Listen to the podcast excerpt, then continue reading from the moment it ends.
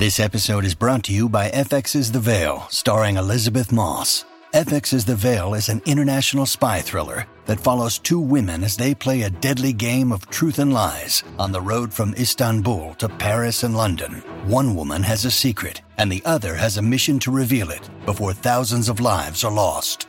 FX's The Veil, now streaming, only on Hulu. When I was around 12, my family and I piled into our maroon red Ford Taurus station wagon and drove down to Blockbuster to rent a movie. Somehow we settled on Fiddler on the Roof. I think I protested because it seemed like a really boring thing. But we ended up watching it, and I was immediately transfixed. The music, of course, was so engaging, but it was also very strange. There were names that I'd never heard before, and costumes that really just very different than anything I'd ever seen. The themes, though, were pretty familiar.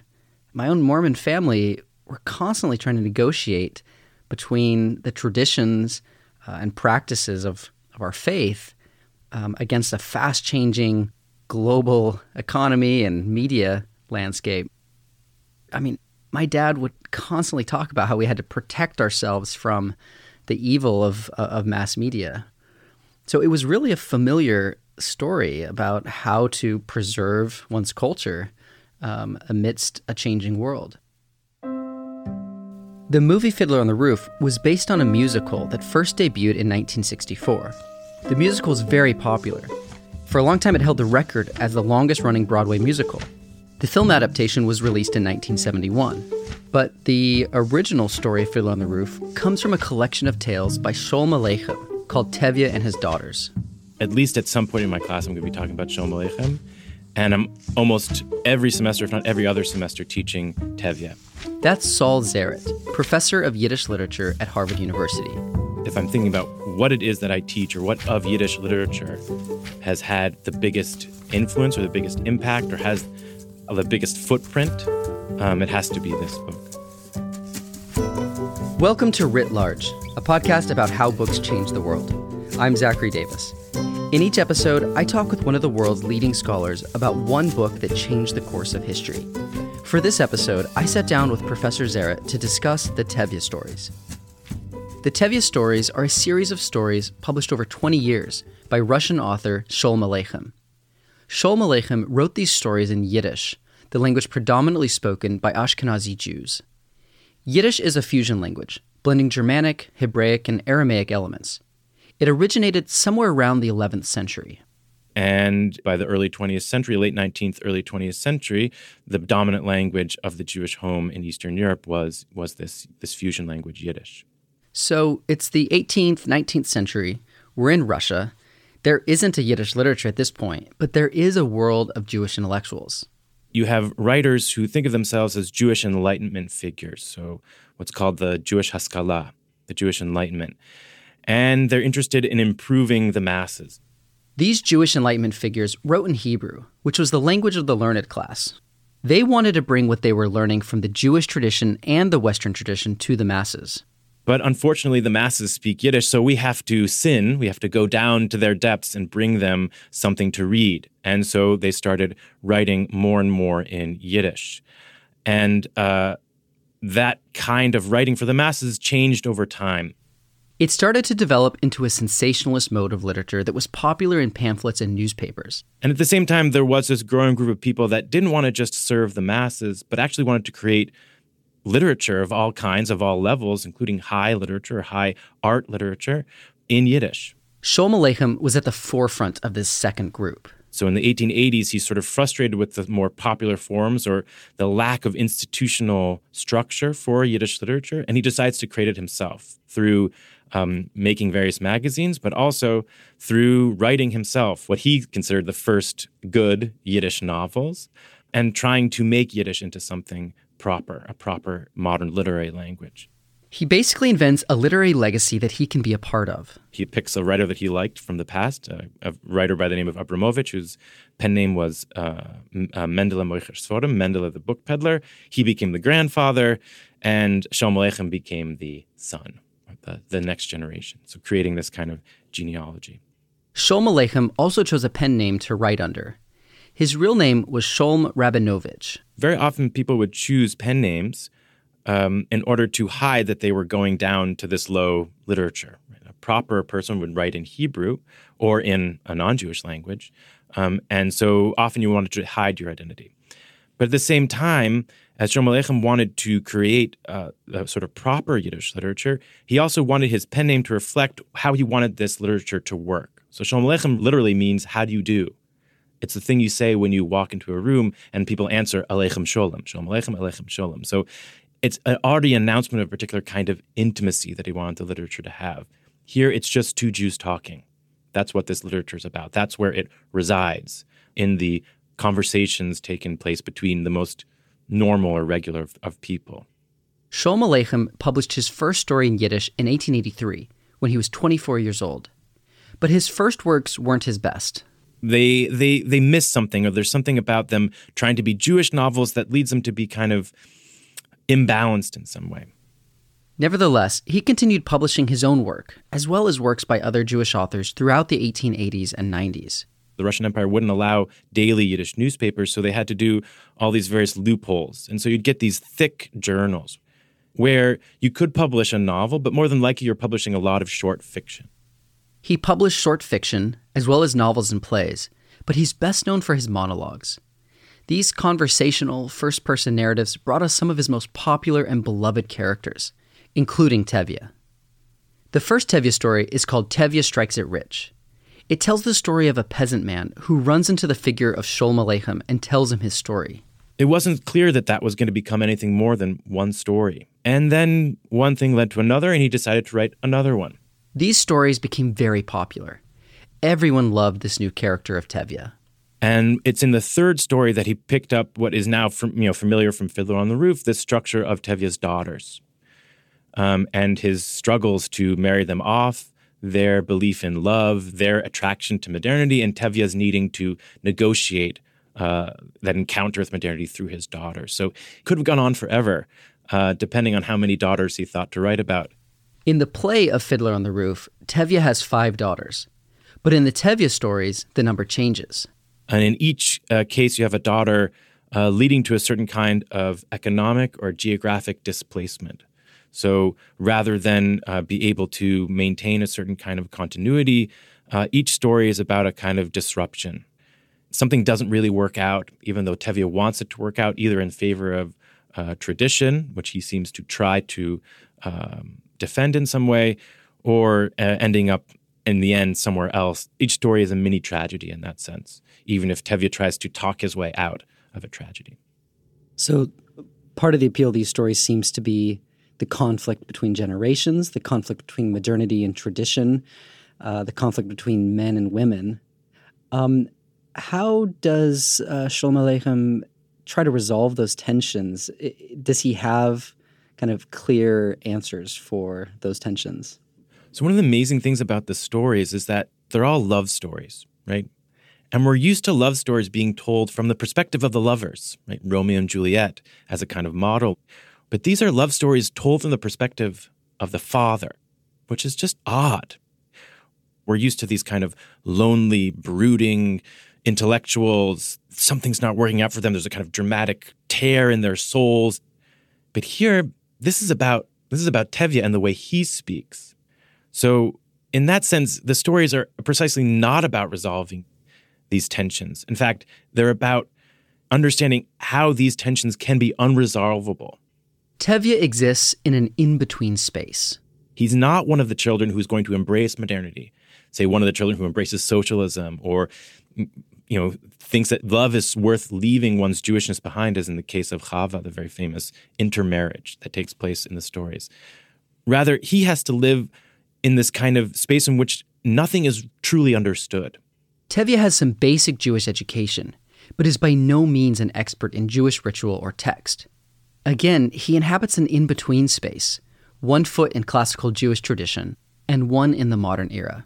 He's amazingly able to misquote things in a way that may seem to make him look not so smart, but actually shows that he's very good at manipulating that text, but also showing that he has a very limited ability of text. So that's on the one hand. His relationship to tradition is fraught and kind of unbalanced.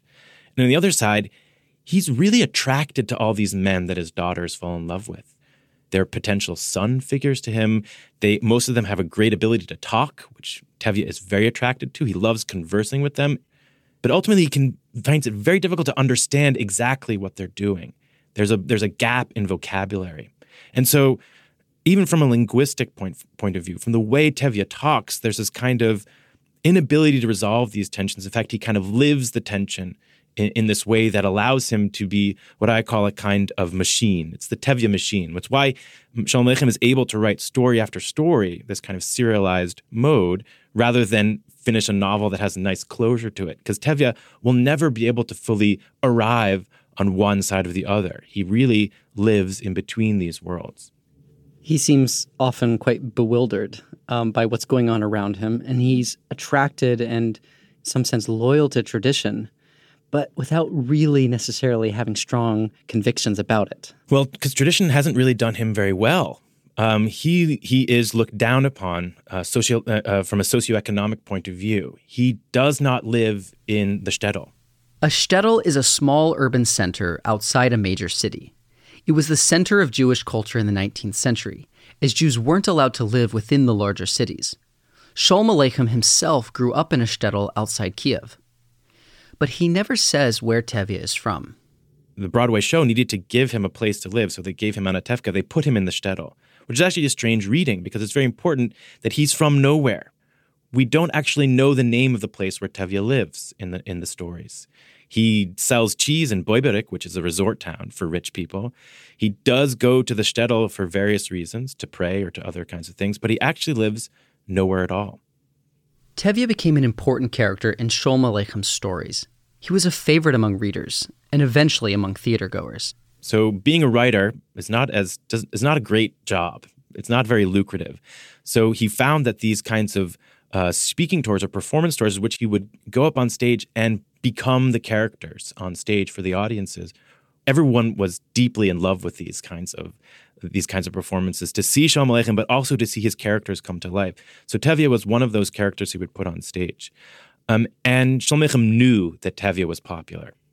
So when he came to New York at various points um, and came to the Lower East Side where the Yiddish theater was thriving, this was the one he wanted to turn into a play that he thought was going to be a huge success. The play debuted in 1919, three years after Sholem Aleichem's death. It was a total flop.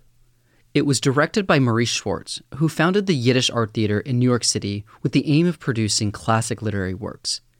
In 1939, he produced a film version of the play in Yiddish. How did this text get turned into a, a popular Broadway play and then a movie? And how has that shaped the perception and the, the influence of this work? So, uh, Sholem Aleichem gets translated and republished in the 1950s. Um, and those stories are very popular and they become, some of them are adopted into like a short kind of off, I think it was off Broadway kind of thing. Um, and somehow these stories found their way to the makers of Fiddler on the Roof. And, you know, there's this great line of that they always tell in this kind of self mythologizing way of like, who's going to want to watch a musical about Jews uh, getting into a pogrom? Like, how does this possible? A pogrom forms the backdrop for Fiddler on the Roof. In Act 1, Tevye learns that a violent demonstration is going to be held in the town of Anatevka. Many such demonstrations and attacks took place in Russia from the late 1880s through the 1920s. This was a very different world than the post World War II America, where Fiddler on the Roof debuted. There is a way in which Jewishness becomes part of popular discourse in America in a way that had never been before. Right? If Jewish discourse in popular culture in America, mostly in the 20s and earlier, was vaudeville, and was a Jewish accent in a kind of uh, ethno joking, but sometimes anti Semitic way. Here we have Jews appearing on the mainstream in a way that they wouldn't, they haven't, they hadn't previously.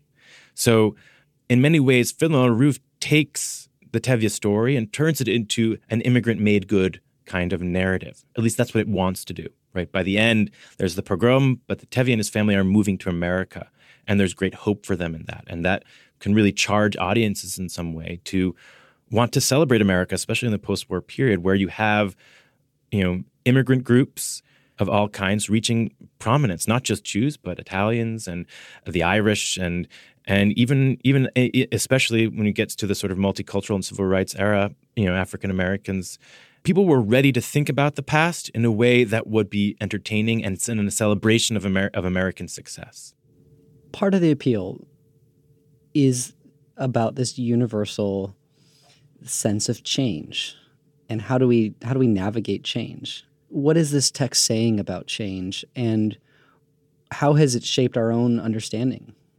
It's really about a very particular point in jewish history and in jewish cultural experience jewish political experience.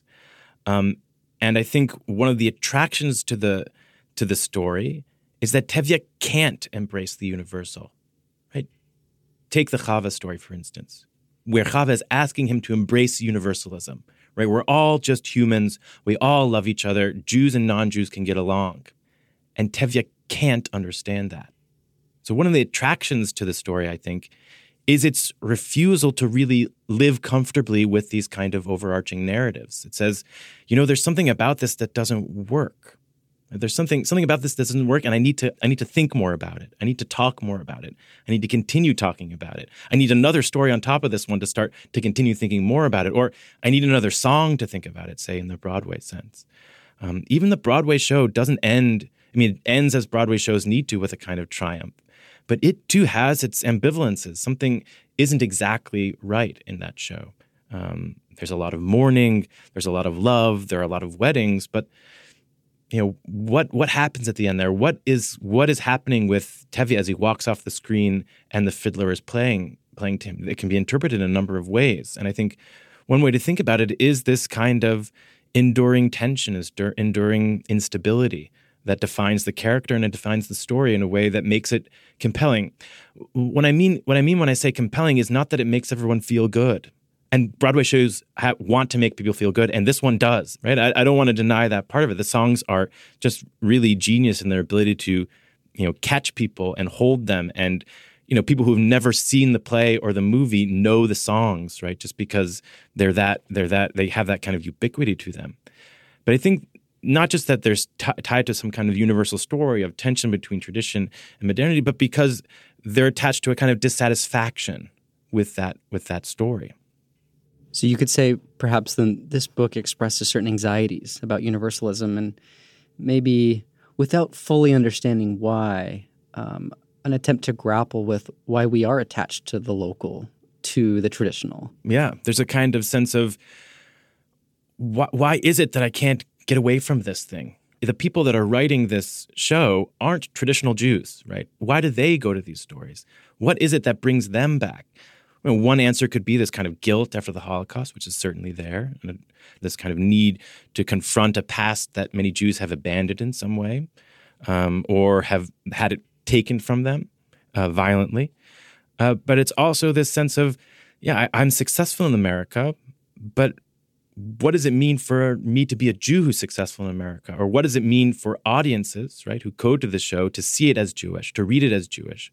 What are non-Jews seeing in the story, right? What what are they learning about Jewishness, or what are they learning about their own attachment to localities, to previous generations, generations that they've betrayed or have lost or don't know where they are anymore?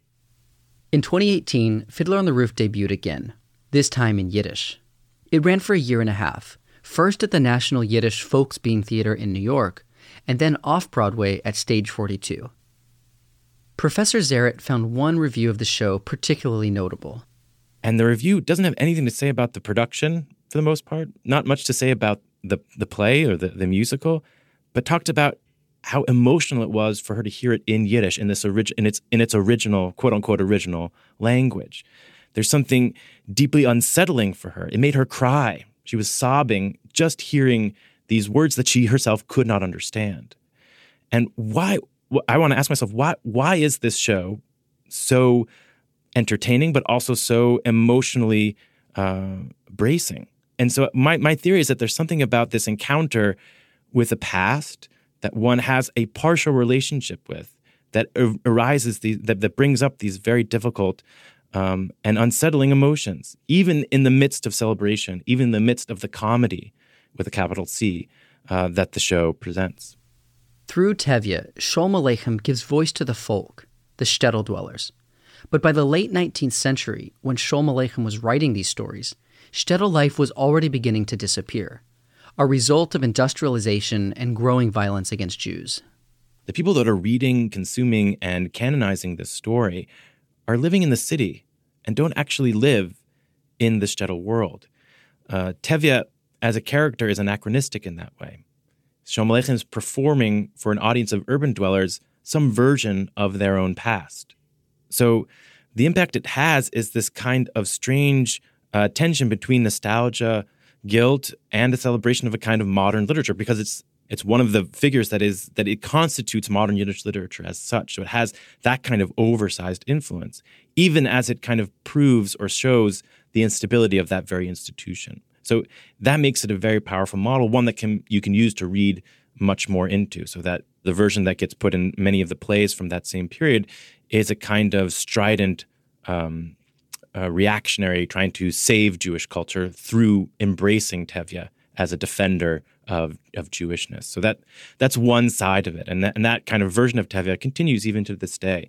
People sort of embracing Tevye as a defender of tradition. Um, and on the other hand, uh, what Tevye means for America, you always come back to the opening of Fiddler on the Roof, in which there needed to be a kind of Jewish Judaism 101.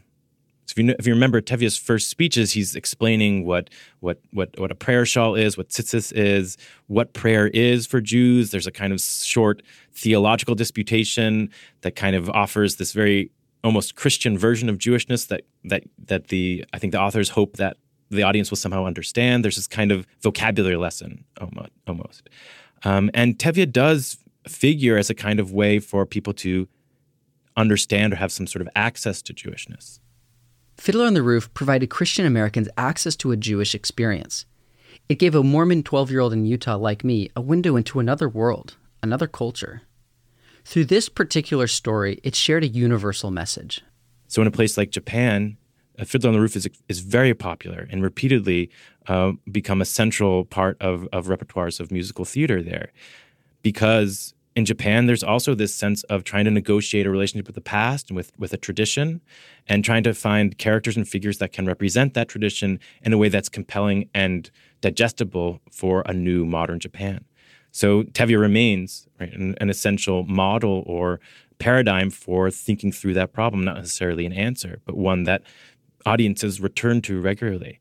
Uh, has a different life, obviously, in places like Poland and Eastern Europe, where um, there are other kinds of, of, of post Holocaust debates going on. Um, and then it also is very popular in Israel, uh, where they also have a strange relationship with Yiddish and, and its past and how it informs their, uh, their present or informs the very language that they use. Can you give us a portrait of Yiddish use today and, and, and life? Yiddish today is the daily vernacular of the growing Hasidic communities um, in New York, uh, Jerusalem, and elsewhere. But also, Yiddish has an oversized uh, presence in American culture in general, um, either through the legacy of something like the Borscht Belt and and and and, and vaudeville and Hollywood, um, but also nowadays as an alternative way of thinking through one's Jewishness. So if if today um, many young Jews are kind of fed up is maybe a little bit too extreme, but not as interested in in rhetorics uh, in Jewish communities surrounding Israel and the Holocaust, but are looking to think about Jewishness in other ways or other kinds of Jewishness that have come through the past. Uh, Yiddish gives them access. Yiddish Yiddish has a certain dynamism to it uh, that I think remains attractive, both in the 19th and 20th century. Remember those Enlightenment intellectuals trying to use Yiddish to reach the masses. I think still today it has a kind of um, attractive quality as as a vernacular that moves, that that lives in the same tension that Tevye lives in. So, if you were pressed at a cocktail party, how did this book change the world? The book uh, gives the world a character who embodies uh, some of the tensions that we think of when we're imagining how modernity works. So, it's a text that gives us the model for how to talk through the issues of being a modern person without resolving them. That's how that's how I think how important this book is as a, as a form as, as, as, a text that gives us a vocabulary for, for, for not stopping talking. Writ Large is produced by Galen Beebe, Jack Pombriant, and me, Zachary Davis. We get help from Liza French. Our theme song is by Ian Koss, and our branding is by Dan Pecci. We're a member of LitHub Radio.